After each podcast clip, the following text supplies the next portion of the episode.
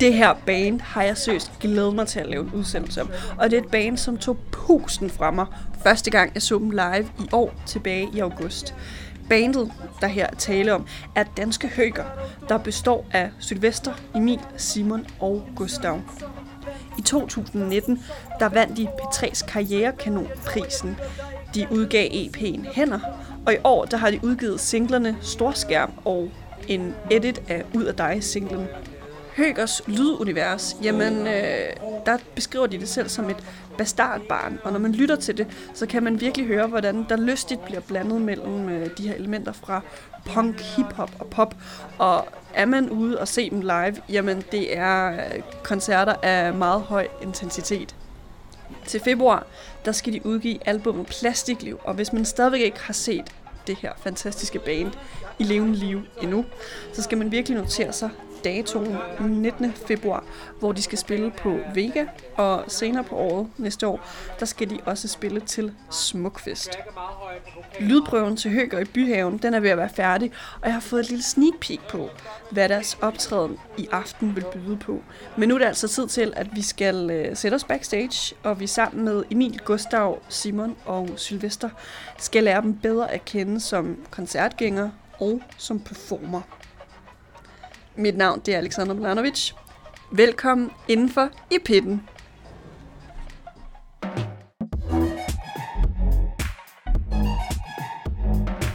Ja. Fedt. Og ja, der, der bliver krammet i sofaerne, og Vi krammer ikke herovre. vi, nej, Det går nej. Ikke. Nej, så vi har krammeholdet herover og så rockstjernen herover. Ja. Og øh, de respektive to grupper, vi ligesom står over for nu, det er jer, Høger. Velkommen ind for i pitten. Tak, tusind, Tak. tusind tak. Mange tak. Jeg ved ikke, øh, hvor meget øh, krammeri der bliver øh, i resten af udsendelsen, men øh, I er i hvert fald i fokus de næste to timer her i programmet. Og øh, jeg har, øh, lige inden vi kommer alt for godt i gang, så har jeg lige nogle øh, kommentarer til jer. I, ja. Ja. I må gerne øh, impulsivt reagere på dem, som, øh, sådan som I ligesom øh, føler for det. Men øh, jeg så jer live for første gang, 28. august, til øh, Uniradion præsenterer Onkel Danis Plads. Hvis man ikke ved, hvor det er, så er det Vesterbro, Kødbyen i København. Mm. Og øh, jeg havde lige fået opereret mit knæ, og jeg følte, at det var sådan øh, øh, et eller andet øh, lock i det her uheld, hvor man skulle sidde ned til koncerten, fordi hvis det var en stående høgerkoncert, altså jeg ville have givet den hele armen, så jeg var glad for, at jeg var nødt til at sidde ned til jeres koncert. Vi var meget glade for, at du havde brækket knæet. Ja. jeg havde gjort det for jer, så jeg kunne sidde ned. Nej, øh, nyt korsbånd, det skal nok blive godt. Men det var en virkelig, virkelig fed koncert. Jeg havde aldrig nogensinde hørt jeres musik før. Jeg var kommet, fordi jeg har baggrund fra Uniradion, der ligesom afviklede det her arrangement. Og var sådan, "Nå, men vi, vi ser ligesom, hvad Høger er for en størrelse. Hold kæft, det var godt. Det var så godt. Tak, mand. Tusind tak. Kan, I, Tusind tak. kan I huske noget fra den aften, eller er det bare sådan en blur af succes? Jeg kan for jer? huske det meste, Ja. tror jeg. Ja. ja. Ja, vi kan godt huske det. Mm, vi Lige den aften, vi kan godt huske. Ja. Hvad husker I? Fortæl. Det var fedt, mand. Ja, det var sgu meget fedt. Det var, ja, det var også en debut for siddende publikum, øhm, var som var noget for sig. Det var også en debut for en masse nye sange, Ja. som vi spillede første gang.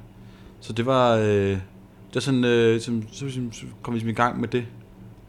Ja, der var jo gået næsten et år siden vores sidste koncert. Øh, et, fordi at... at øh, Simon, du er uenig. Ej, det var ikke halvt år. Ej, ni måneder. November? November til august. Ja, okay, du er bedre til Vi kan Ja. tælle efter. Det er ni Så kan måneder. vi- Ja. Det var altså det, vi lige, lige med. Ja, det er rigtigt, det er rigtigt, det er rigtigt. Men i hvert fald, vi, vi, vi havde ikke spillet lang tid, meget lang tid. Ja. Et, fordi at hele landet var lukket ned, og to, fordi vi havde arbejdet på vores nye sange. Øh, det var, vi var meget spændte på, hvordan, hvordan det nye sæt var, og hvordan de nye sange spillede. Og det spillede bare pis godt. Hvordan, øh, hvordan vil I sige, altså momentet, inden I ligesom træder på scenen, altså hvad, hvad skete der ligesom i øh, den her høger-dynamik, I har? Altså det, der altid sker, det er, at vi, øh, Emil og jeg, vi har nogle vejrtrækningsøvelser, vi har lært. Dem, dem laver vi i ro og mag, så vi får pulsen ned. Så hører vi Stress af af Sivas. Ja. Øhm, Den havde jeg ikke set komme. Stress, hej. lægger planer. Dreng, dreng. Nå, Ja. Ja, så, vi, så hører vi stresser af, og vi hører den gerne på sådan en iPhone-højtaler, så det lyder lidt dårligt. Mm. Øh, og så øh, ja. drikker man måske en Red Bull, og så går man ind på scenen. Så står man og tripper lidt inde, og så går man bare ind, og så øh, gør man det, man øh, nu gør. Men, men lige til Uniradion præsenterer aften. Ja. Ja. Altså, der, der var jo gået så lang tid siden, I sidst havde haft en live-koncert. Prøv lige at sætte os ind i det moment, inden I ligesom skal op på scenen. Altså, hvordan havde I det hver især? Ligesom sidst, vi trådte op på en scene, tror jeg. Ja. Det føltes ikke som om, at det var så lang tid siden, vi havde spillet. Det var... Det var virkelig... Øh, ja, som det plejer at være, mand. Øh, samme rutine, og det var fedt. Den samme mængde nervøsitet også Ja, er den gode slags. jeg vil sige, den kommer snigende, den der nervøsitet, uanset hvor stort det er. Ja. Øh, og hvor mange mennesker der er. Ja, fordi man kan sige, det er jo ikke... Nu skal man ikke nedgøre Uniradio, men altså... Man kan sige, vi har, vi har, vi har prøvet nogle, nogle meget større ting end det, men, men ligesom ligegyldigt, selvfølgelig er man lidt mere nervøs, jo større det er, men, men ligegyldigt hvad det er til, så, ligesom, så, så har man bare sådan en følelse i kroppen hele dagen, ligegyldigt hvor, hvor mange mennesker der er, eller hvad fanden skal ske. ja. blodet det løber lidt hurtigere Ja. ja. i årene. Ja. De der dage der. Det gør det.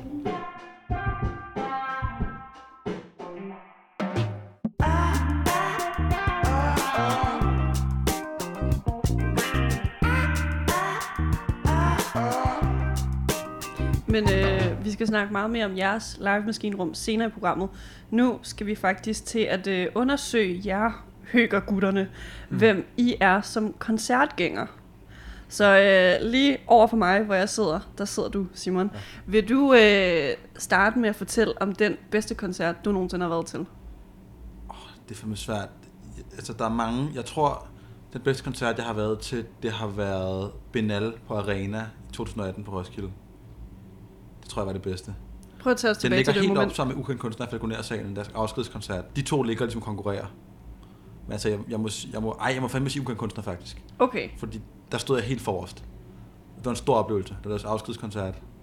Øh, så det, var fandme en speciel aften. Prøv- prøv at tage os tilbage til det moment. Jamen altså, der skete nogle hændelser, som jeg ikke helt kan komme ind på her on air, men det kan vi tale om bagefter. Øh, men det ender med, at jeg kan godt lide at komme i rigtig god tid, så jeg kan stå helt forrest. Ellers så synes jeg ikke, det er så sjovt. Jeg vil gerne stå helt forrest. Så vi kommer sådan noget tre timer før, og så kommer vi helt, helt, helt op forrest. Øh, og det er så i de her tre timer, hvor vi står her og venter, hvor den her begivenhed, som jeg kan komme ind på, sker. Men, men øh, men så, øh, så, så, går de, så går de i gang efter, efter længe ventet. Så åbner de med mit yndlingsnummer, som de ikke har spillet live i fem år eller sådan noget. Sådan noget pornografisk hukommelse. Øh, og allerede der kunne jeg godt mærke, at det ville blive en stor aften. Nu hvor det ligesom var deres øh, afslutningskoncert, fik ja. du Ja. grædt lidt under sættet? Ej, det gjorde jeg sgu ikke, mand. Jeg tror, jeg tror, jeg tror øh, 15-årige Simon var lidt, var lidt mindre grædefærdig, end han er nu. Hmm. Ja. Det, øh, øh, jeg, jeg stoler på dig. Ja. Jeg, hold- jeg håber, du øh, taler sandt nu, ellers så finder jeg nogen, der var til koncerten Nå, med. nej, nej, altså, jeg, jeg ville gerne kunne blære med, at jeg havde grædt, og var så meget i kontakt med mine følelser som 15-årig, men det tror jeg sgu ikke, jeg var. Desværre ikke. Hvad med øh, Gustav? Hvad, hvilken koncert kommer du i Ja. tanke om? Altså, jeg har jo lidt, siddet og spekuleret, mens han talte, Simon. Øhm, og jeg har en lidt, lidt en atypisk bedste koncert. Øhm, I Fordi forhold sige, det er Mariah Carey eller et eller andet. Ah, det er faktisk, det er faktisk, det er Robin. Yes! På orange scene. Det synes jeg, jeg, Sidste år. ja, sidste år. Øh, hvilket også er typisk, for jeg stod sammen med min far og alle hans venner. Øh, sådan lige omkring pitområdet, lige uden for pitområdet. Og det var bare pissegodt, altså. Hold da op. Jeg stod, jeg stod med min fars fadøl i hånden, og altså, øjnene var spadet op. Altså, hun, hun er bare en performer som ingen andre. Altså, det må jeg skulle sige. Det er hun. Vi har haft øh, artister her i pitten før, som faktisk har nævnt den samme koncert ja. Som deres favorit. Hvorfor var det altså, en favorit i dine øjne? hun, hun kan noget på en scene. Robin, det kan hun. Øh, jeg var ret overrasket over, hvor et, hvor, hvor perfekt og koreograferet det hele var. Øh, jeg, har, jeg, har ikke, jeg er ikke den største Robin-fan normalt. Jeg kan godt lide nogle af hendes hits og hendes nyeste album, men det hele gik bare en højere enhed, øh, da man var der. Og så er jo det der berømte moment der med, med Dancing on My Own, hvor at hun lader publikum synge, og det bare er fællesang. Der er 40.000 mennesker, der skråler den, det der omkød der. Man kan se, det betyder noget for hende. Og det synes jeg, det adskiller sig lidt fra nogle af de andre kæmpe kunstnere, der spiller på orange, hvor det er sådan noget der, What's up Denmark? Eller This- Denver. Denver. Ja, classic. This is the best day of my life. Og alle står, nej, det er det ikke. Det er, det er ikke den bedste dag i dit liv, det her. Du, du tjener 40.000, nej, mere end en halv million, og så, så går du ned og drikker dig stiv, og så flyver du videre til Sverige. Ikke? Um, så det, det synes jeg, det var noget af det, der skilte sig ud for sådan en stor international kunstner som Robin. Nu skal, vi, nu skal vi sætte noget musik på her i pitten. Og jeg har jo bedt jer om at øh, lige skrive jer bag øret, hvad, hvad I godt kunne tænke, at vi, øh, vi lagde ind. Så øh, Simon, skal det være noget ukendt kunstner, eller? Øh, ja, det er faktisk en kunstnersang. Øh, lige nu. Den sang, der hedder, der hedder Lige nu. Og, det, og vi er alle sammen... Featuring Sivas. Ja, featuring Sivas faktisk. Live. Og, og, det, og det er jo faktisk... Jeg ved ikke, om vi kan lægge den ind live-version. Den ligger på YouTube. Ligger den på Spotify? Nej, desværre ikke. Men, men, men fordi da de spillede den live, det er Falconer-salen, der, der, øh, det var meget stort, da de spillede den live der. De havde, de havde udvidet den, og det givet den en øh, ny lyd og sådan noget der. Og det var meget fascinerende, og det viser ligesom, fordi det er slet ikke min yndlings ukendt kunstnersang, der overhovedet ikke. Men det var bare magisk live. Øh, kunne så meget. Øh, så den skal vi høre.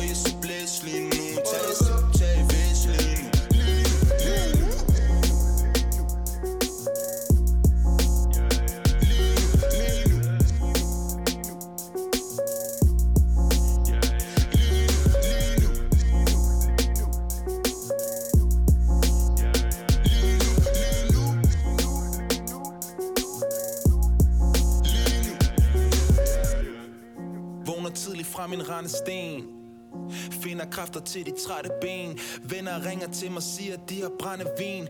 Ny dag, stadig bare den samme gamle ting. Så vi bestiller bare en Uber.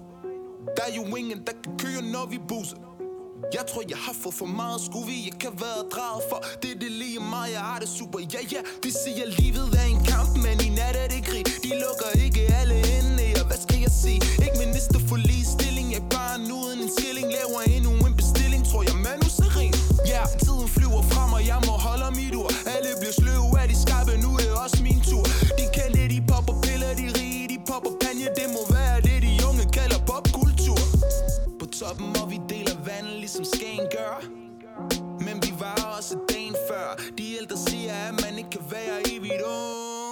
ung Så jeg flyver højt som Peter Pan gør Jeg sværger,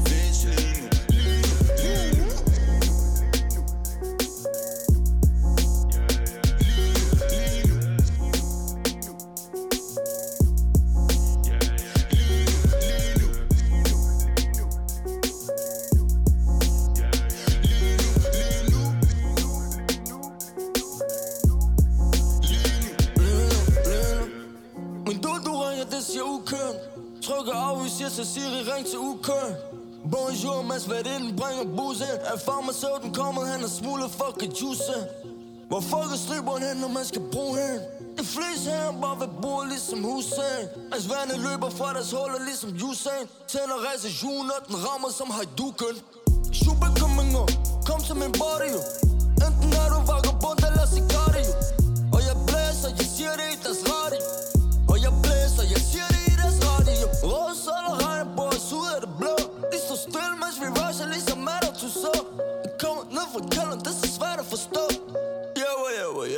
yeah,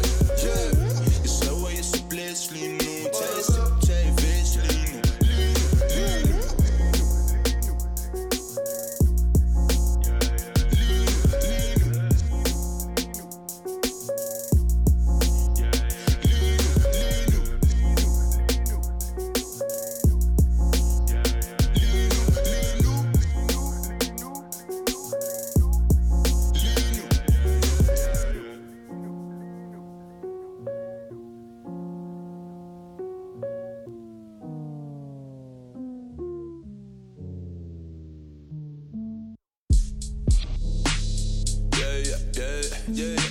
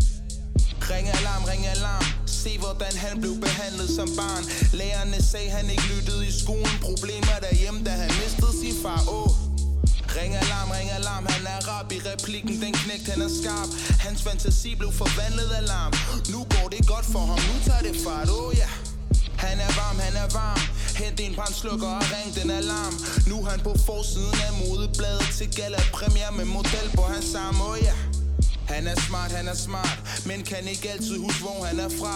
Derfor du altid kan finde ham i barn, hvor han dulmer de smerter Så ring den alarm, må jeg?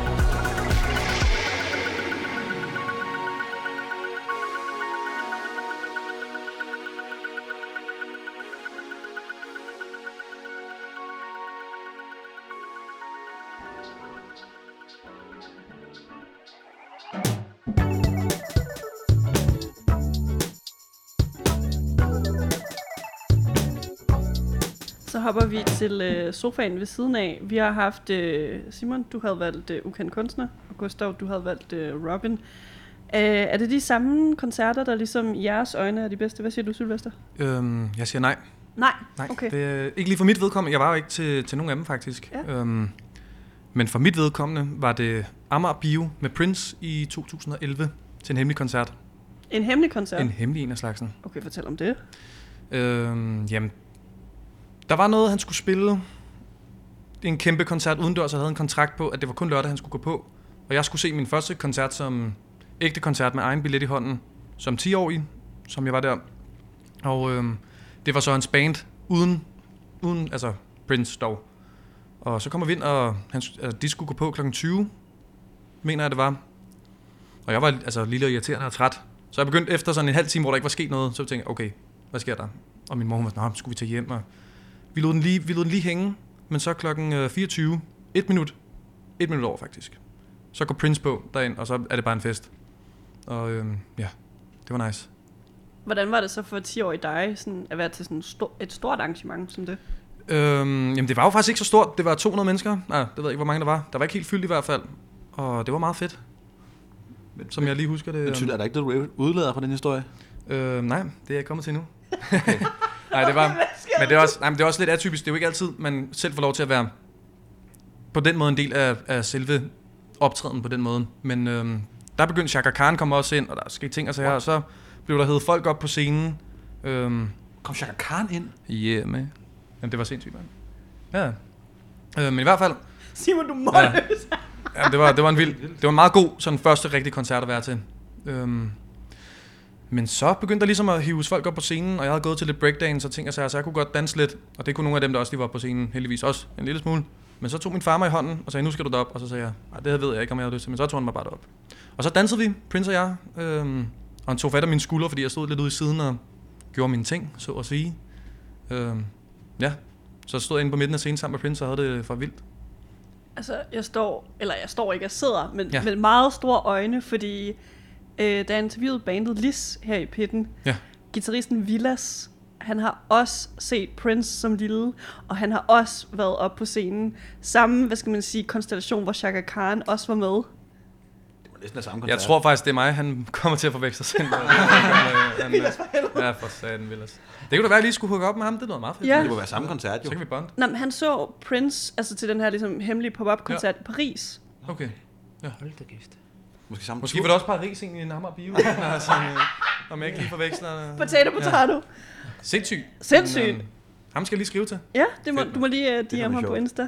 Ja, vi har noget til fælles. Ja, sygt nok. Ja, rosinen i pølseenden. Kan du, kan du toppe øh, Sylvesters historie? Det kan jeg ikke. Jeg tror, der er meget få, der kan toppe Sylvesters historie. Men altså, jeg har jo mine egne honorable mentions. øh, uha, jeg synes, det er svært, når man har set så mange koncerter igennem tiden. Jeg kan huske, da jeg var mindre, min første øh, kontakt med koncerter. Øh, vi kom meget på Samsø, da jeg var mindre, mig og min familie. Øh, og vi var altid op at se Samsø Festivalen. Det tror jeg har været mit første møde med live musik. Øh, men jeg tror ikke, at det har været de vildeste koncerter. Jeg tror bare, det har man mærket, den der følelse der. Men som 11-årig, der var jeg øh, til Distortion, og der så jeg øh, Kysset med Jamel live på Nørrebrogade. Du var der! Det var var jeg, der. og jeg var kun 11 år. Og det var sindssygt. Jeg kunne bare, det var helt vildt. Det var en åbenbaring. Øh, og det var jo ikke særlig lang tid, for det blev lukket ned jo. Øh, fordi der var så mange mennesker, men Under nummeret. jo, det, det glemmer jeg aldrig. Altså, det var, det var fuldstændig vanvittigt. Det var, det var en virkelig, virkelig fed følelse. Øhm, det tror jeg, det er det fedeste, jeg har set. Altså, den der, jeg ved ikke, om det er den fedeste koncertoplevelse, men det er, det er noget af, af den koncert, jeg har set, som har givet mig den der helt vanvittige adrenalinfølelse. Øhm, så øh, er der, var jeg også på Roskilde. Der har jeg også set rigtig mange fede koncerter. Øhm, en, som skiller sig meget ud, synes jeg. Øh, Christina and the Queens på, Sidste år. Ja, på Arena. Øh, og jeg kendte faktisk ikke Christina and the Queens sidste år, på det tidspunkt her. Øh, jeg boede i camp med nogle gode veninder. Øh, og til sidst så sad vi bare og kiggede der om aftenen, og så skulle de op og høre det der. Øh, Jeg gad ikke rigtigt, men jeg blev hed med alligevel. Og det var altså noget af det vildeste. Også, hun, havde, hun kunne det hele jo. Det var en fuldendt koncert, med, og hun er så fransk, altså som noget kan blive. Det, det synes jeg var, var virkelig, virkelig fedt. Så Det, kan- det kan jeg virkelig også godt skrive under på. Jeg røg også, jeg røg også i pitten til den. Helt tilfældigt. Røg, tilfældigt. Hvordan gør man jeg, det? Jeg, jeg fløj bare ind. Jeg ved ikke. Jeg kan ikke huske det. Men, men, øh, men jeg endte i pitten. Øh, og jeg kendte næsten ingen sange fra, fra hende. Og det var bare helt vildt jo. Altså, den der Hun er virkelig sej. Og sådan, ja. Altså, hun er, det- er bare så gennemført. Jeg kan godt lide det, men jeg kan se, at der er nogen, der bare har brugt en milliard timer på det, de står og laver. Det, det er bare sådan, altså om man kan lide det eller ej, må man bare have respekt for det, ikke? Det er, jo, det er jo nærmest et, øh, et, et rent håndværk, man ser op på... Øh, der kom der lige en computer her backstage. Øh, al- altså, det er et håndværk, man ligesom kigger på, ja. når man... Øh, Det er det. Ja. Og der kan man sige, på Blejdomsvej, nu kom jeg til at sige Nørrebrogade før, men det var selvfølgelig på Ja. Blejdomsvej, der, øh, der var det jo, altså, der var det jo ikke som sådan et håndværk. De Det var var, præcis en modsætning. det var fuldstændig en modsætning, Ja. men, Noget kaos. men det var, det var fuldstændig kaos, Ja. men det var så fedt, mand. Altså, på hver sin måde. ja, altså, og det var, jo, det var jo bare, det var jo bare så hypet, det der, og, og folk var bare helt vilde, og der blev lavet pyro, og det var, det var lige mig, mand. Altså, mit, øh, der begyndte mit musikhjerte virkelig at, at banke. Men det er sjovt, for jeg har også øh, snakket med Kit her i pitten om akkurat det øjeblik, øh, hvor, han, hvor han egentlig ikke havde regnet med, at folk rigtig ville øh, dukke op, og så så, man, så han bare det her hav af mennesker, der stirrede op på ham, og til sidst endte festen jo med at blive lukket og slukket. Jeg kan godt lide, at jeg ligesom har fået nu også den anden vinkel på historien, at ligesom stå og kigge op på det her kaos. Og jeg har jo ikke været særlig gammel. 11 år. Jeg har været 11 år, ikke? Så det var også helt vildt at se på alle de der mennesker, der væltede rundt og i bar mave. Og, og jeg tænkte bare, om nogle år, så skal jeg også bare flyve rundt, altså. Så det var, så det var, det var et stort øjeblik, Og det gør du så nu. og det gør jeg jo nu. Øh, Til siddende koncerter dog, lige nu. lige nu til siddende koncerter. Nej, Men vi flyver selv rundt på scenen, mener jeg bare. Altså, jamen jeg flyver jo også rundt til nogle koncerter, kan man sige, og jeg sidder publikum eller ej. nattelivet og hvad man ellers skal flyve rundt i. Hvad, øh, hvad med Prince? Øhm, men jeg tror også, hvis man lige har live-brillerne på, Ja. og som du har, Simon, så vil jeg sige Alphabet Street, der er en liveudgave, øh, som jeg også husker. Jeg var heller ikke lige så gammel der, men den kan jeg specielt huske blive spillet. Fordi der er en, altså Purple Rain, den har han lige spillet nok gange, så det er ikke altid, han lige er humør til det. Dog kun har set ham en gang, men altså. Øhm, den kan jeg huske, Alphabet Street, den kan jeg sgu noget live, da han spillede den. Og fordi han bare har ligesom at interagere med publikum, og laver et jam med publikum, som jeg tror næsten ingen andre kan, og formå musikalsk på sådan et niveau, der er helt, øh, helt uhyggeligt faktisk. Der vil jeg sige, den sang. Emil, jeg tror, at øh, det er ret tydeligt, hvad, hvad vi skal sætte på fra din side af. Ja. Top Gun og Kid! Det tror jeg godt, vi kan... Men- skal det måske være jeg den synes- akustiske? Jeg synes, at vi skal have den, den akustiske version af det nummer, faktisk. Er kysset med Jamel? Ja, det synes jeg. Hvor ligger det henne? Det ligger på Spotify. Ja, tak! Men det er faktisk kun den akustiske, der ligger på Spotify. Den normale ligger ikke på Spotify. Det må desværre. Så det må blive den akustiske. Ej, det er meget godt, den ligger, ligger på Spotify. Det er rimelig street, at den ikke ligger på Spotify. Så det er fedt faktisk. Det er også skide originalt. Det ligger på et eller andet låst uh, SoundCloud-profil eller et Det er eller på andet. YouTube. Det er et skide originalt nummer. Skide originalt at lave et akustisk øh, version af sådan et nummer der.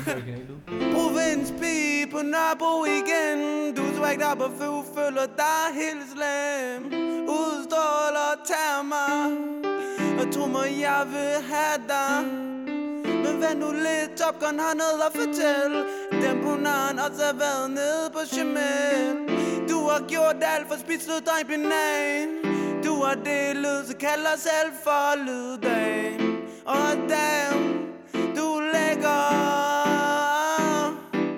men jeg rører ikke på naren. Som alle mine venner flækker For du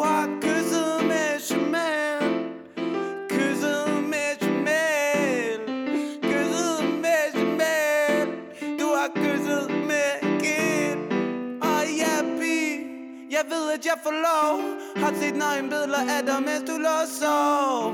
Jamel kunne være så god. Faktisk lidt for at fjerne den punans skov. At jeg snart tager din hånd. Du har haft travlt, siden det var du kom. Så du kender den, den om ham. Pige, har du ingen skam? For du har kysset med Jamel. Kysset, kysset, kysset med Jamel. Kysset, kysset, jeg med Jamel Du har kysset, kysset med Kid Pige, du tror du har et godt rygte Men jeg ved at den på kan jeg godt frygte. For kødsygdom er ude og vandre Ved det ikke, ikke skæres og ingen andre. Hvem er det syder? Du forstår ikke de piger, de kalder dig en luder.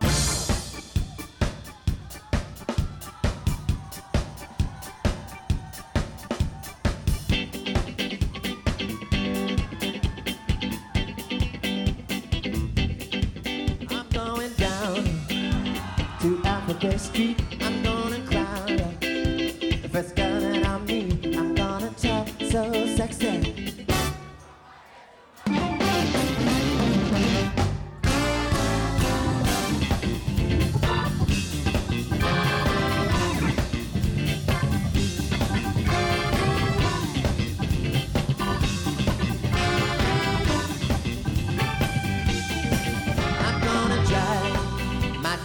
I'm some glamour, it's absurd. I'm gonna put her in the backseat and drive her. Where?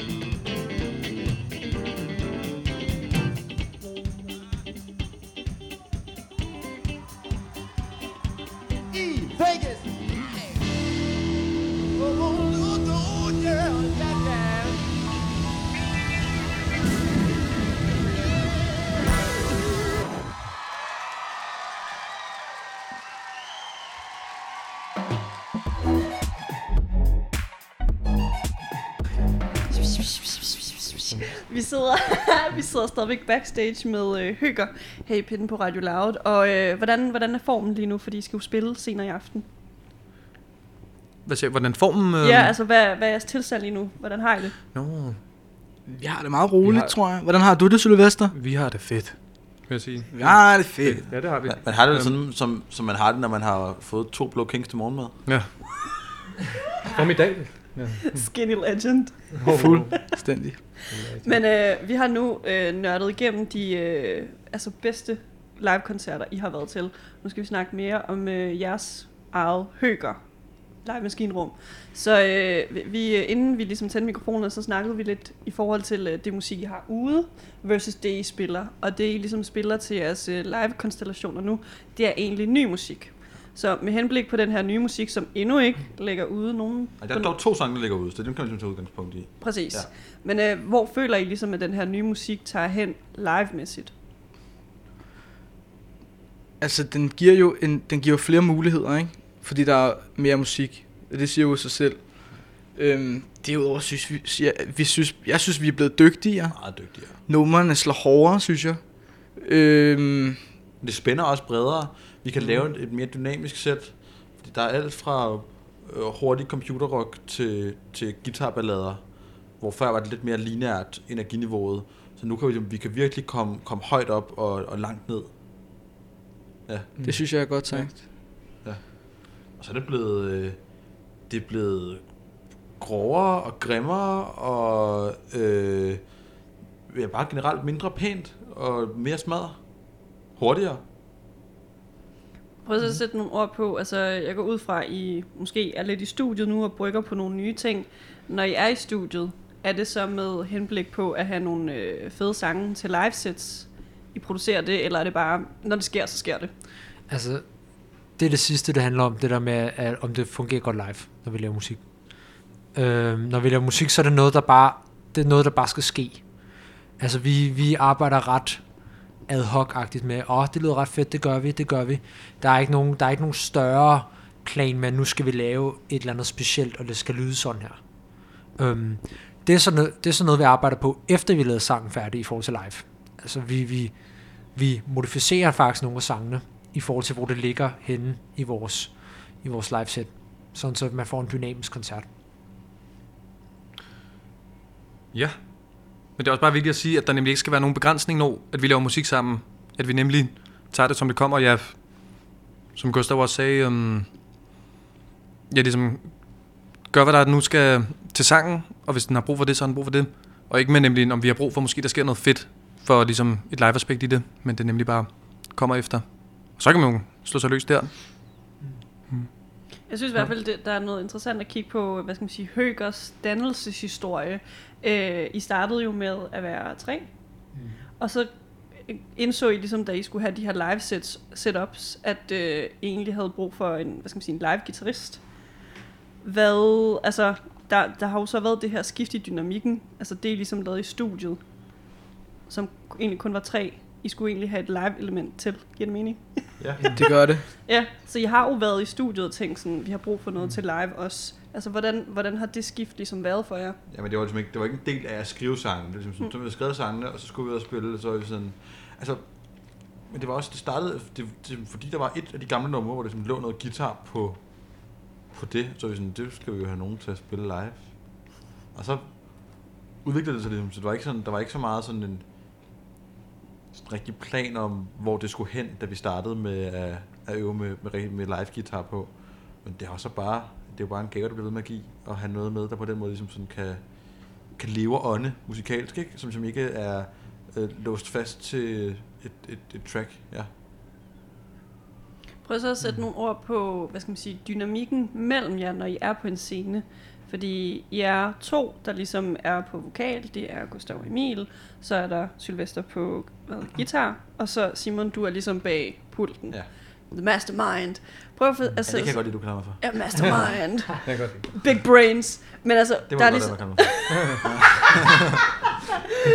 men der er ligesom er, er to på vokal, og øh, Gustav og Emil, jeg har jo set, jeg har set jer live før, I ligesom hopper og sparker, og der er bare fuld knald på. Prøv, prøv at sætte nogle ord på, altså hva- hvilke tanker I har gjort jer i den her dynamik på en scene. Altså ja, som du lige har sagt, vi har en lidt sjov konstellation. Vi har to forsanger. Det, her, altså, det har vi jo været siden dag et. Så det kommer også ret naturligt for os, når vi står på en scene, at hvordan Emil og jeg skal agere sammen. For vi har ikke prøvet noget andet. Øhm, når, det handler om, når det handler om energi, så det handler jo bare om, at, at vi vil sgu gerne forgæle publikum lidt. Og det gør vi blandt andet ved at have en syg energi, så folk kan feste, de kan smadre, og de kan, som vi også siger, de kan græde i mospitten, som vi siger til dem. Den, den øh, siddende moshpit for nu Ja. på Præcis. bænken. Lige i dag bliver der nok ikke noget moshpit. Med mindre nogen føler for noget andet. Så må folk bare græde. Ja, Og få en bøde også. det er også godt nok, faktisk. Men Ja. i, i aften, der er det jo en, øh, en sid-ned-koncert. Hvad har I ligesom øh, lagt til eller fra i, i jeres øh, nuværende sets i forhold til øh, den konstellation, I har? Altså også energimæssigt, hvad I ligesom giver ud. Fordi publikum, de kan jo ikke stå og gå helt amok, ligesom I gør på scenen. Vi har ikke gjort noget. Nej. Ingenting. Overhovedet ikke Vi noget. spiller som om, at der står 700 festglade københavner foran os og skal til at lave den største moshpit Mm. i, øh, i Københavns historie. Altså, vi, vi har prøvet at spille alt. Vi har prøvet at spille på Hard Rock Café for siddende publikum, der sad og spiste burger. Og vi spillede som om, at det var, altså, det var orange scene. Det er bare sådan, vi, det er sådan, vi er. Det er sådan, vi, vi, vi altså, gør det live. Fordi folk skal, folk skal, altså, skal have noget for pengene lige meget, hvor, hvor de er, hvilken konstellation det er i. Nu, har- nu har corona også øh, øh, smadret så meget med, øh, med øh, at folk ikke kan f- få lov til at, at komme ud med energien og så videre til koncerter, men det skal fandme ikke øh, tage dem, der står på scenens energi. Så er der ligesom ikke noget tilbage. Så, så altså, det, det giver ikke mening at, øh, at skrue ned. Skrues op i stedet for. Der skulle jeg også bare sige um, præcis det samme som Simon, fordi jeg tror også, folk er rimelig godt træt af, nemlig hele at sidde ned ting med selvfølgelig omstændighederne taget i betragtning. Men øhm, det skal man sgu ikke gå ned på, og øhm, det skal man bare tage med stiv arm. Og øhm, ja, for vi må godt stå op, så skal vi fandme også gøre det. Men I synes ikke, det kunne være altså, interessant at eksperimentere med jeres live setup, for eksempel have nogle flere akustiske elementer? Jo, det, Det har, har vi også talt om. ja. Ja. ja. Vi har jo talt om, at vi skulle have noget... Mm. Vi skulle også gerne ville lave et akustisk sæt, fordi det ville være fedt. Men det er sådan en dag som i dag, så skal den bare fuld smadre. Altså, det er jo, men vi vil også gerne kunne spille noget akustisk. Det er ligesom det næste skridt. Det skal lige pointeres, der hvor vi er nu, det er slet ikke indmålet. Man kan altid blive bedre. Ja. Man kan altid lave nye sange. Sættet kan altid ændre sig. Så det skal ikke lyde som om, at vi er helt lukket for at ændre sættet, fordi vi ændrer det hele tiden. Ja, ja nej, vi, vi vil gerne rette til og gøre det bedre og sådan noget der. Men vi vil ikke lade corona, at folk sidder ned og gå ud over vores energi. Det er bare det, det handler om. Det er korrekt. Så øh, ud fra det sæt, I skal spille i aften, hvilken, hvilken sang glæder I allermest til at spille? Som er ude, og som vi kan bruge. Den sang, der hedder Storskærm. Øhm, Den seneste. den seneste single. Borgæ. Ja, den er sygt hurtig. Ja, og der er også snak om energi. Ja. Hmm. ja. Det er bare hurtig computerrock. Der er snak om energi og brækket knæ også, og Ja. ja. hele muligheden. Ja. ja. ja. Kaster min sådan gamle knæskal mod jer. Ja, ja tak. Ja. Det er en undertøj. Hvor mange BPM, baby? 156. 156 BPM, Ja. baby. Det er fandme hurtigt. hurtigt. Det er Kan du meget hurtigt. hurtigt? Jeg kan godt lide det så hurtigt. Okay. Øh, så den glæder vi os meget til at spille. Ja. Det er fedt, og så har vi sådan et, øh, så står vi og sparker ud i luften og sådan noget. Det er bare sådan, der får man også selv virkelig øh, Forløst noget. forløst et eller andet potentiale. Er der nogen, der ligesom er øh, mastermind bag koreografien? Altså, er der nogen af jer, der ligesom sidder, okay, det her, vi ligesom skal sparke, eller vi skal gå væk fra hinanden? Altså, hvem styrer koreografien i gruppen? Det sker bare. Altså, det er sådan, vi koreograferer det ikke, men Emil er god til det. Emil er god til at komme til at lave nogle ting, så vi sådan, ja, det er fedt det der. Så er det bare at følge trop. Ja, præcis. Ja. Det er Emil, han laver sådan nogle spark.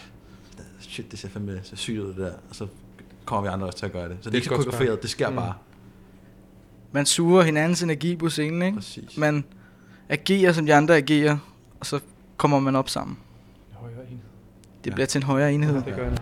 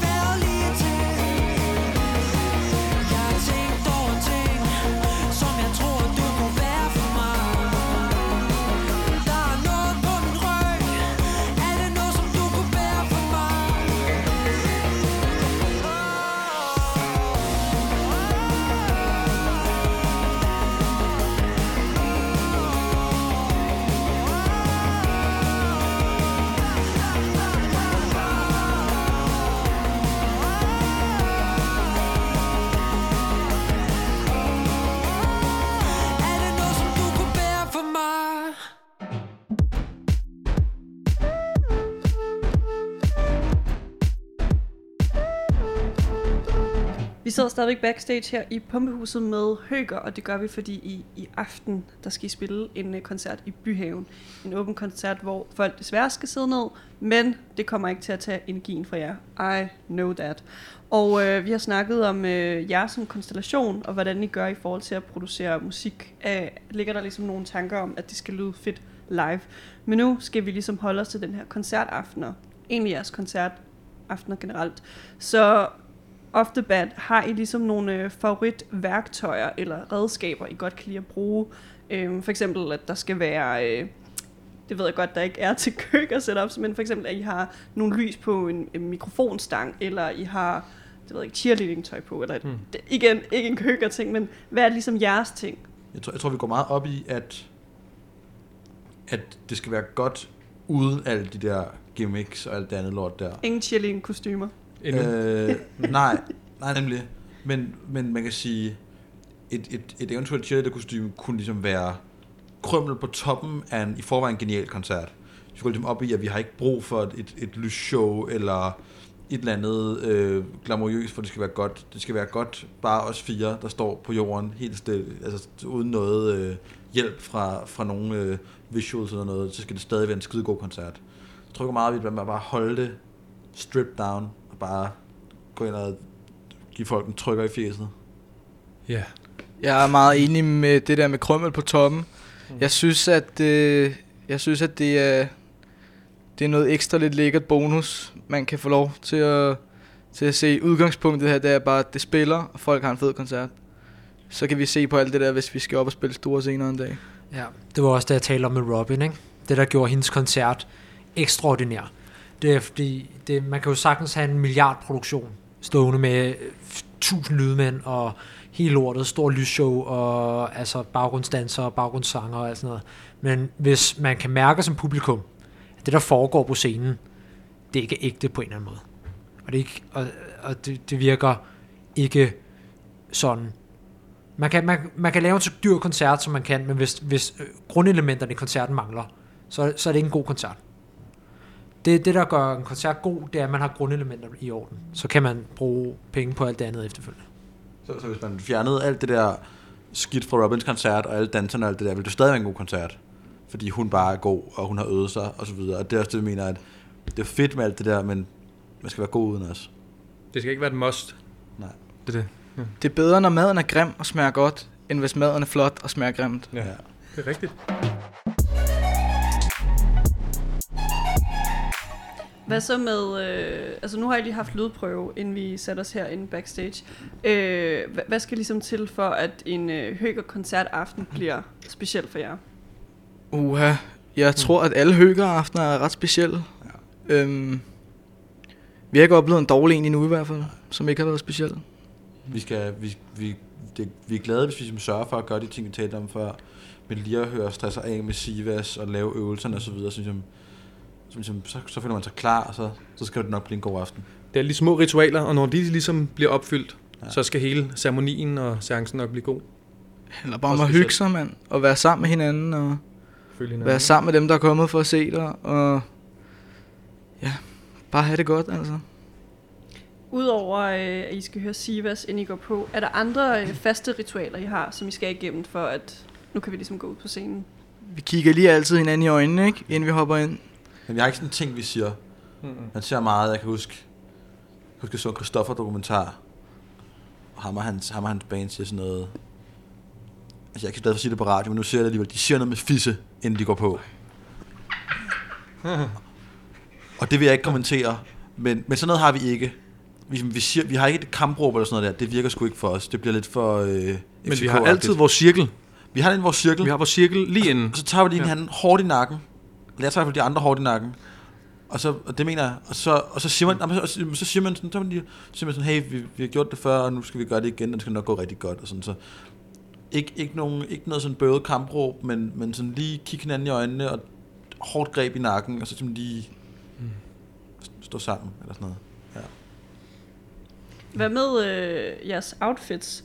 Jeg føler i hvert fald øh, Gustav og Emil i mat, eller nu har jeg set jer live en gang før, og så i dag, altså der, der er stadigvæk noget koordinering der, eller er det bare... Fordi... Så sgu bare det på, vi godt kan lide. Ja, Ja.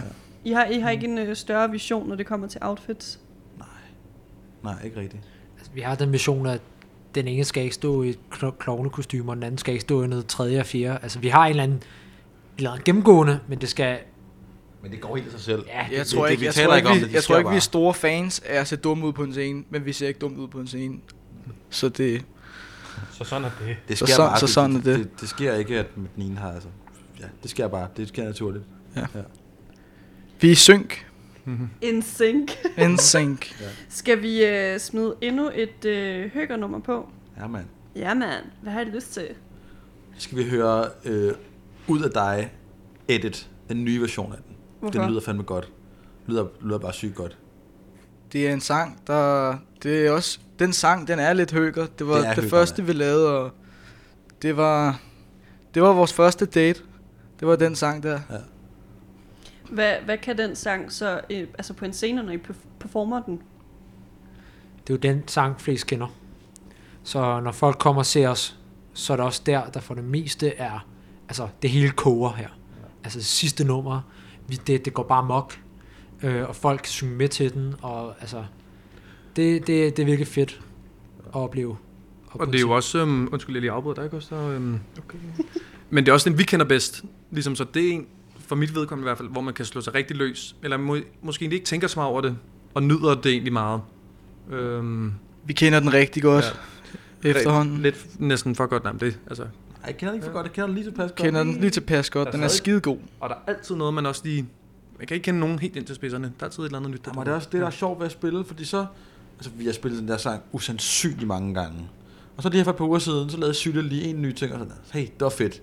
Så lavede, så lavede han lige et enkelt nyt, øh, enkelt ny akkord et sted. Og så sådan, hey, så det bliver ved med at udvikle sig, og det bliver kun bedre, og det kommer aldrig til at stå stille.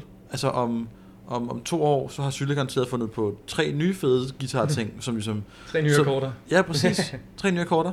Så, så sådan, det, det, jo flere gange man spiller den, bliver ikke kedeligt. Det udvikler sig bare og bliver bedre og bedre. Og det er også enormt øh, rart, da man bare ved, at der er ikke sådan, man når ikke et mætningspunkt, og sådan, det bliver bare kun bedre og bedre. Og det er sådan også er med sangen, når de også skal puttes i, altså, i en live kasse, så at sige. Hov, så undskyld lige på den. Men øhm, at man godt ligesom kan have den færdige version, version i øhm, situationstegn, altså på en plade, men at det nemlig altid godt kan udvikle sig, eller man kan putte et stykke ind her og fjerne noget der i en liveudgave af et nummer. Ja. Og det er altid fedt. Cementen den er hård, når den ligger sig i nakken Jeg tager dig ud over mig, ud over frakken Vi ligger nede højt op, men jeg ved at du har den Jeg tager dig ud over mig, ud over frakken Farverne der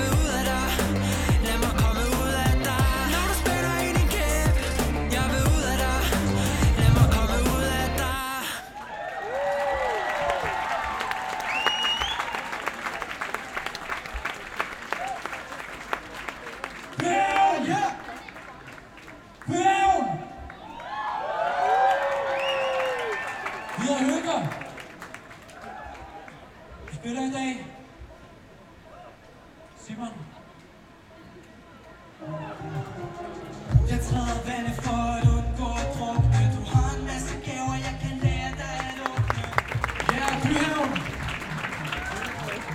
Og hvor mange mennesker, mand!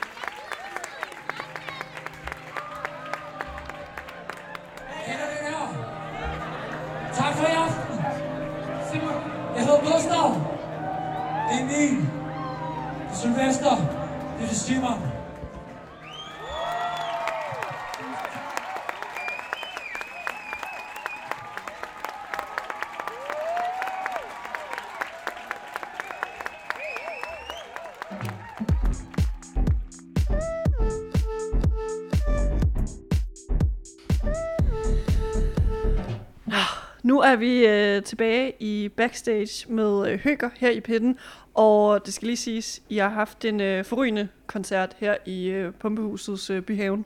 Tak. Og endnu en gang, det har været en øh, coronakoncert, så publikum de har desværre ikke kunne stå og moshe lige så meget og lige så hårdt, som I har gjort på scenen. Jeg ved ikke, hvor meget I kunne se op ved, øh, altså fra jeres perspektiv fra scenen af, men jeg så både, øh, der var gamle mennesker, der var børn, altså det var, det var nærmest en, øh, en folkefest, der ligesom havde samlet sig for, for at se jer her i aften. Altså, det jo altid en fornøjelse. Fuldstændig fornøjelse. Alle mennesker er velkommen. Det er det. Og Det var vi- dejligt at altså, se. Vi, rock, vi rockede fandme der sted i aften. Det må jeg sgu indrømme. Det var en rigtig, rigtig, rigtig god koncert, vi lagde. og folket kunne lide det, og der var stående applaus. Altså, hvad mere kan man bede om? Det var der til sidst. Jeg, jeg ved ikke, om, øh, om det var så lovligt igen, men I fik en stående applaus til Jamen, sidst. Politiet Ja. ja. skulle vist efter sine også, der skulle have været et par salatfad ude, ude foran. Det var fordi, det var den uheldige situation, at der var så mange, der gerne ville komme ind, men som stod ikke kunne. Så der var kø ude foran. Den kø var så vokset sig så stor, at øh, politiet Meget, var blevet tilkaldt. Og det er jeres skyld.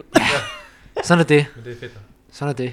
Men øh, det vi skal til nu, det er, øh, at vi skal lige dissekere den her sætliste for i aften. Noget, der er bemærkelsesværdigt, det er, at øh, Emil og øh, Gustav, I starter egentlig uden for scenen. Øh, hvis man ikke har været i øh, Byhaven og Pumpehuset før, så ligesom, lige så snart man ligesom kommer ind i den her have, så er der en øh, rampe op til øh, backstage eller produktionsområdet. Mm. Øh, og her er der også en nærmest en åben balkon af en art et tag på en eller anden måde. I, øh, I starter her og performer to sange her. Hvad, hvad sker der ligesom op på det her En, tag? en enkelt kun. en enkelt, ja. Ja, en enkelt. Meget lang sang. altså, det var sådan set lidt en uh, tilfældig idé. En meget Øh, spontan slags. Meget spontant, da vi stod og skulle til at lave lydprøve, så sagde drengene, kunne det ikke være fedt at starte et sted, som får folk til at spære øjnene op, og få, få grebet publikum. Øhm, og der var jo et oplagt sted, altså det der rapport der, som er sådan mærkeligt, altså øh, murstens ting, der er asfalteret på, på taget, altså meget mærkeligt, mm. men også ideelt til at starte koncert med. Og øh, altså, det, jeg lagde i hvert fald mærke til publikum, de var sådan lidt, altså, hvor, hvor kommer stemmer fra? Hvor, mm. hvad sker der? Og så så de jer ligesom øh, på taget. Efter den første sang, der går I ligesom øh, ned blandt publikum, og så op på scenen. Hvad er det så for, øh, altså, I, I åbner ligesom øh, sættet med hvilken sang? Del os i to. Hvorfor? Vi synes, at det er en god åbner, fordi at der er ikke alt for meget smadret på. Det vil sige, at øh, hvis man starter koncerten på toppen, så kommer man selvfølgelig aldrig højere op. Det vil også være en skam. Øhm, derudover synes vi også, det er et meget øhm, fedt nummer med fed lyrik. Det kan Emil faktisk fortælle lidt mere om. Ja, Øhm, det, det er et smukt nummer, synes vi. Øh, vi synes for os er det den perfekte starter. Lige komme i gang og, og mærke lidt af det her univers. Øh, den er let tilgængelig. Øh, ja, det er derfor, vi åbner med den i dag. Så kommer I op på scenen, og hvad er det så for et, øh, en sang, I øh, optræder med? Det er sådan set øh, det eneste gamle nummer, udover vores Ud af dig edit, som hedder Mit Hoved, fra vores gamle EP. Øhm, som vi har øhm, pillet lidt ved produktionsmæssigt, for at det kunne, for at det kunne sidde ordentligt i sættet. Så den er blevet mere tung. Øh, det gjorde vi sådan set, fordi at det, var en, det gjorde det til en federe efterfølger til vores startsang. Øhm, Og noget, jeg lagde mærke til, det var, at øh, det først var efter øh, sang nummer to, I valgte ligesom at introducere jer og ligesom sige hej til publikum. Hvorfor skulle du først komme efter sang nummer to? Det mm. føler vi, det er, for, det er for, at man lige får, publikum lige får en stemning af, hvem er vi som kunstnere, og hvordan gør vi vores ting. Fordi mm. hvis man, jeg føler også selv, når jeg er til koncert, når, når hvis man sådan starter efter første sang, der er et eller andet med, at, at så er der en fed overgang fra første til anden sang, og som vi jo selvfølgelig også brugte på at gå. Det er jo også meget, øh, meget sigende, at vi så vi har et eller andet at vise der i den gang, vi har. Det blev lidt art performance-agtigt. Præcis. Præcis. Men der er også noget meget fordi, at øhm, er lidt musikken, uden det bliver alt for poetisk og på et andet niveau der, men at musikken nogle gange, at man ikke bare kommer ind og siger, her er vi, vi hedder det og det og det, men at ligesom musikken, der snakker for en. Øhm, også at man nemlig får to numre, så er det ikke bare et at lige dømme på, der kommer noget mere. For det er jo musikken, man egentlig er kommet for. Så har I ligesom øh, officielt åbnet ballet og sagt velkommen til øh, publikum. Hvad er så sang nummer tre på den her setliste? Den hedder Glemmer du mig? Mm. Øh, som er et pissefedt nummer. Øh, lidt sådan en, en blanding mellem, hvad kan man kalde det, mellem rock, afro, trap og pop. Altså, p- virkelig sjovt nummer. Mm. Og øh, altså, vi har det sådan med, at der er mere og mere energi, og så øh, kommer man lidt ned, og så meget energi. Øh, Hvad bygger I så over til øh, næste sang på setlisten? Så kommer der et nummer, der hedder Min Drøm er enorm, som, øh, som slår rigtig hårdt. Altså, Mm. masser af bas og lidt mere hiphoppet stemning, øh, Mm. hvor vi så også Kom lige ud ind af slet. Kom. Helt sikkert. har mere, t- har mere tid til at, til at bevæge os lidt mere på scenen, og folk skal se, nu er ballet ligesom åbnet, nu, nu kommer intensiteten op. Og apropos det her med, at intensiteten kom øh, op under sættet her. Jeg synes, altså det er virkelig interessant at se jer to, Gustav og Emil, optræde sammen. I er jo begge vokalister i, øh, i gruppen. Altså der, der bliver ligesom, øh, det er nærmest, det, i hvert fald fra publikums synspunkt, så, så så det meget velkoreograferet ud. Prøv lige at tabe ind i, altså øh, var det hele ligesom bare spontant, da I var på scenen? Det var det, ja. Vi prøver at gøre det så spontant som muligt. Øh, fordi så med mere frihed, så ser det heller ikke øh, øh, falsk ud på nogen måde. Øh, der er nogle få ting, vi har selvfølgelig talt om, men altså langt hen ad vejen, så prøver vi at gøre det så spontant som muligt. Har I så nogle, øh, altså respektivt, har I så nogle øh, faste moves, der ligesom er jeres? Det synes jeg ikke, vi har. Øh, jeg tror bare, du ved, alle mennesker de bevæger sig på en speciel måde. Hvis man ser øh, store koncerter, så kan man også se sådan en som Niels Brandt fra The Minds of 99 for eksempel. Han har den der mærkelige dans, han laver med sin overkrop, ikke? Og den måde, han bevæger sig på. Er Og der nogen, der vil? generelt, og generelt den måde, som, øh, som vi bevæger os på, det tror jeg bare er dem, vi er. Altså, det er det, der føles naturligt. Vi bevæger os bare, hvad der er naturligt til nummeret, tror jeg. Ja. Så nej, ikke rigtigt. Ikke nogen moves. De fedeste, fedeste signaturmoves er dem, der ikke er koreograferet. Vi øh, hopper nu tilbage til øh, setlisten for de her øh, fede dance moves. Hvad er det for et øh, nummer, der kommer på efter? Det er vores titelnummer til vores kommende album. Det hedder øh, Plastikliv. Og det er også her, hvor I ligesom highlighter øh, Sylvester. Mm. Han kommer øh, frem på scenen og Det gør han. spiller lidt øh, guitar. Prøv lige at fortælle om den her sang, og hvordan I op, optrådte med den. Øhm, det er jo vores, som man kan sige, altså føler, eller ballade, som det også hedder. Øhm, og et lidt atypisk nummer i forhold til os. Altså, vi plejer at have et nummer med meget skarpe produktioner, hårde trommer. Øh, der sker meget hele tiden. Og så har vi et nummer her, der er lidt atypisk også, fordi der er sådan en langsom opbygning, meget akustisk i sit udtryk, hvilket vi også synes er vigtigt for et sæt, for at skabe en form for variation. Øhm, Og vi nærmer os ligesom øh, slutningen af setlisten. Hvad sker der ligesom øh, efter Plastikliv? så går det mere og mere amok. Vi har nummer efter nummer, hvor vi har mere og mere og mere smadret på. Øhm, og så, øh, altså, så eksploderer det jo i de to sidste sange, som vi har udgivet. Store skærme og ud af dig. Og ud af dig, ja. Og i ud af dig, så vælger vi så også ret spontant at hoppe ned fra scenen og gå rundt blandt, pu- blandt publikum. Råbe dem i hovedet, pege på dem. Øhm, altså, bare skabe en fest. Altså. Og folk sidder ned, og, og man bare sidder der og kigger, så, så skal man da lige ned og sige hej til dem og se dem i øjenhøjde, og jeg vil sige, Mm. her er vi. Tak det. fordi I kom. Det kan meget hurtigt blive sådan lidt collageagtigt, når man øh, sidder ned og ikke rigtig kan komme helt tæt på kunstnerne, når de står der på scenen og gør deres ting. Så man kommer ned i hovedet på dem, så kan det, altså, det bliver mere tredimensionelt. Og det synes vi, altså, det er bare fedt. Det er en fed måde at gøre det på. Ja, fed måde at afslutte på. Vi starter ude fra scenen, vi slutter ude fra scenen. Og der var jo øh, venner og familie, der var kommet Mhm. mm. for at se og så øh, måske nye potentielle Høger-fans. Men øh, jeg lagde mærke til blandt publikum, øh, to specielle mennesker, der i hvert fald sad. Det var øh, Top Gun og Wafande. Ja. Øh, lægger det noget til jeres følelse omkring den her koncert i aften, at øh, I ved, Wafande og Top Gun har set jer i aften? Nej. Nej, Special guests! Al respekt til de to, de har klaret det skide godt. Jeg kender dem ikke personligt. Øh, ja, det betyder sgu ikke så meget for mig. Det var fedt, de var, mand. ja. Tak fordi de gad Skud. at komme og se det. Jeg ved Skud ikke, om de kommet for at Top se det var, altså. det var da sejt, at de, at, at de var og se det. Det synes jeg. Mm. Respekt. Ja, Der, der var de også heldige, ikke? Kunne komme til at sidde her og se god musik. Få en lille plads til Høger. Præcis. Øh, lige på falderæbet i forhold til uh, setlisten og jeres uh, live performances.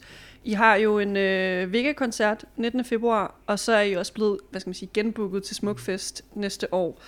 Er der et lille sneak peek, I kan give på, sådan, hvad, hvad folk kan forvente til uh, de koncerter, hvis man tager til dem? Større, vildere, mere magisk, bedre setup. Det hele Det kommer... bliver bare skide fedt, Ja. man. Øh, man, kan, man kan godt glæde sig. Vi kan ikke sige for meget, øh, men der kommer til at ske en masse fede ting.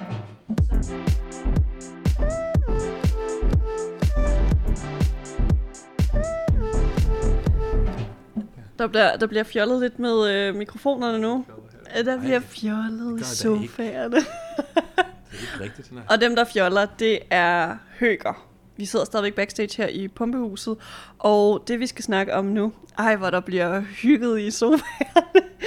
det vi skal snakke om nu, det er, øh, nogen vil kalde deres fans for lyttere, andre vil kalde dem for fans. Men øh, i jeres ord, altså, Hvem, hvem er det, der ligesom lytter til høger? Dem, som har god smag. Ja. Sådan en rigtig smag. Sådan politikken segmentet. Mm. Sådan en elbil, hybrid situation. En hybrid. Vegansk mad. En hybrid. Ej, helst bare vegetar. Det, det, det, det er alligevel for far out det andet. Men, altså ikke fordi jeg ikke, altså ikke noget, altså det er fedt at være veganer, men jeg tror mere, jeg tror der er flere vegetarer, der hører os. Og så, så vegetar, der er ligesom politikken og kører elbil. Øh, men, men vi ved det jo ikke helt nu, fordi vi har ikke så meget, været så meget ude at spille i landet. Vi har mest spillet her i København. Så vi glæder os til at komme ud og mærke, om, om der også er nogen i Jylland, som, øh, som lytter til os. Hvad har I ligesom kunne mærke, for eksempel med øh, Instagram?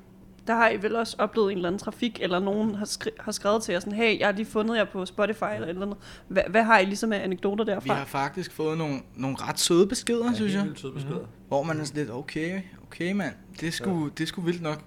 Øh, der er folk, der skriver sådan noget med, at øh, de synes, at det er pisse godt, og så er der nogen, der vil have en hilsen til, til deres kærester og sådan noget der. Mm. Ja. Øh, det er ret Har, må, jeg lige, må jeg lige stoppe dig?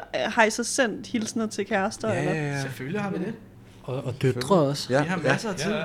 Fødselsdagshilsen. Ja. Ja. Masse fødselar. ja. Det, Det føles, manglede, at, det manglede der bare. Jamen, det føles, det er helt, det er helt underligt, altså, at, at, ligesom, at der er nogen, der synes, det er stort, at vi siger tillykke. Altså, det er så underligt. Altså, nogen, vi aldrig har mødt før, som synes, det er stort, at vi siger tillykke, men det er jo, det er jo, sådan, det er jo en dejlig følelse, men altså, det, det er noget nyt, det der. Det, det sker ligesom oftere og oftere, og det er bare rart at mærke. Noget, noget, som jeg ved ikke, om jeg kommer til at opleve det i mit, øh, i mit øh, lange leveår, men jeg vil ikke kunne, øh, hvad skal man sige, øh, at reflektere mig i det her, i at I er musikere, og at der er nogen, der ligesom kan føle, de kan afspejle sig i det, jeg ligesom laver.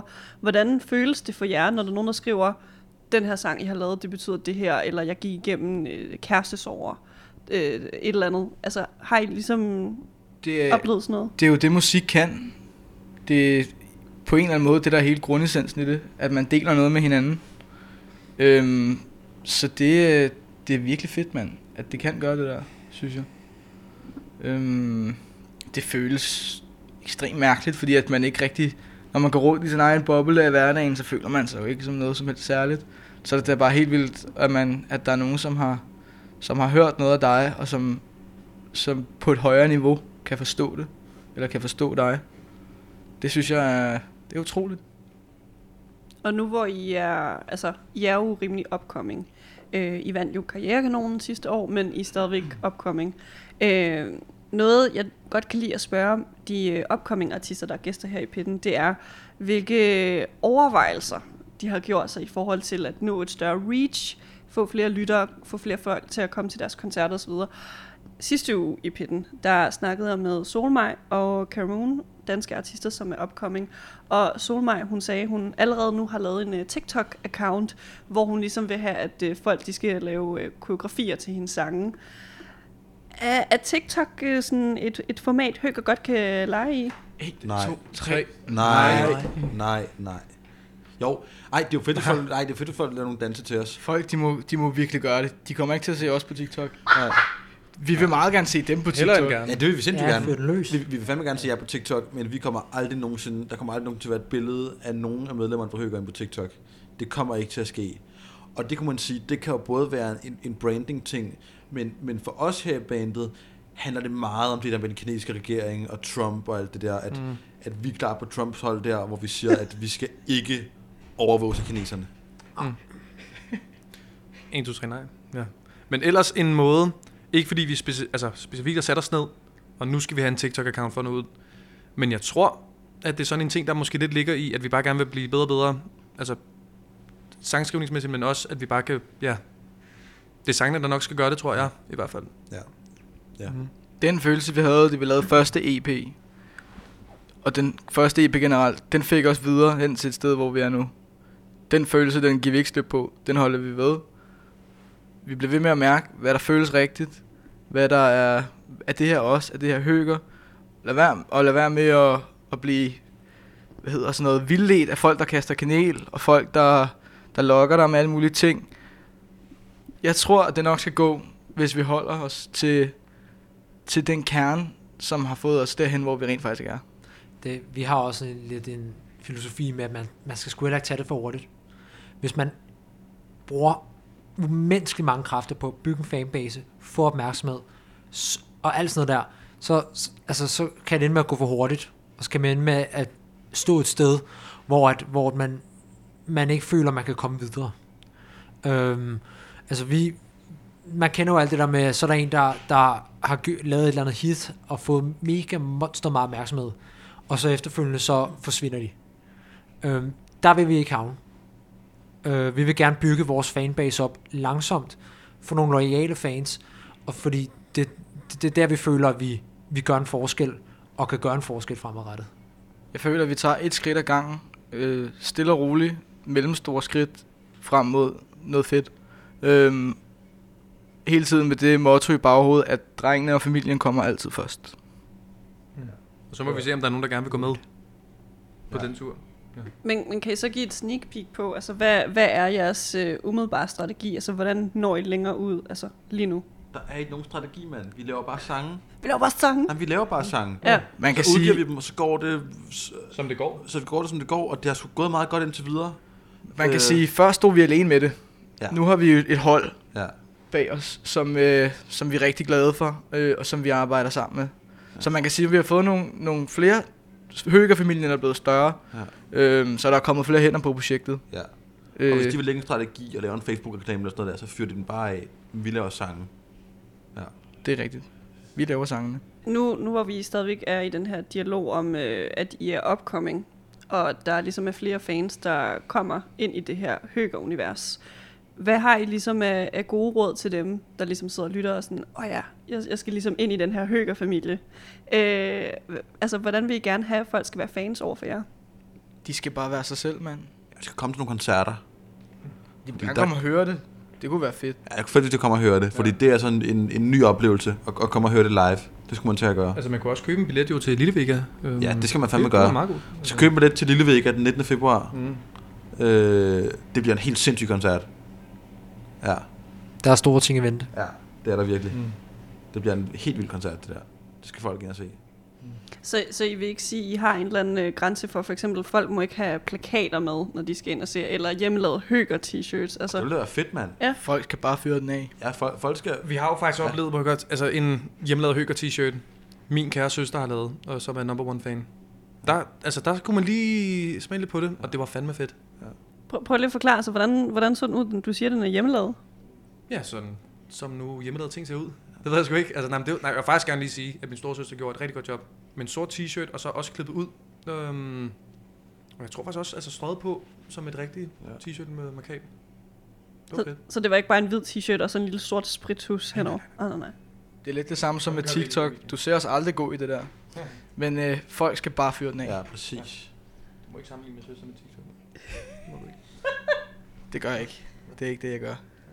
Men, men hvad så, altså sådan ægte verified Høger merch? Er det noget, der sådan kommer snart? Ja, det håber vi. Ja, det kunne være... Ja. Det ville være fedt. Det, det skal vi arbejde på.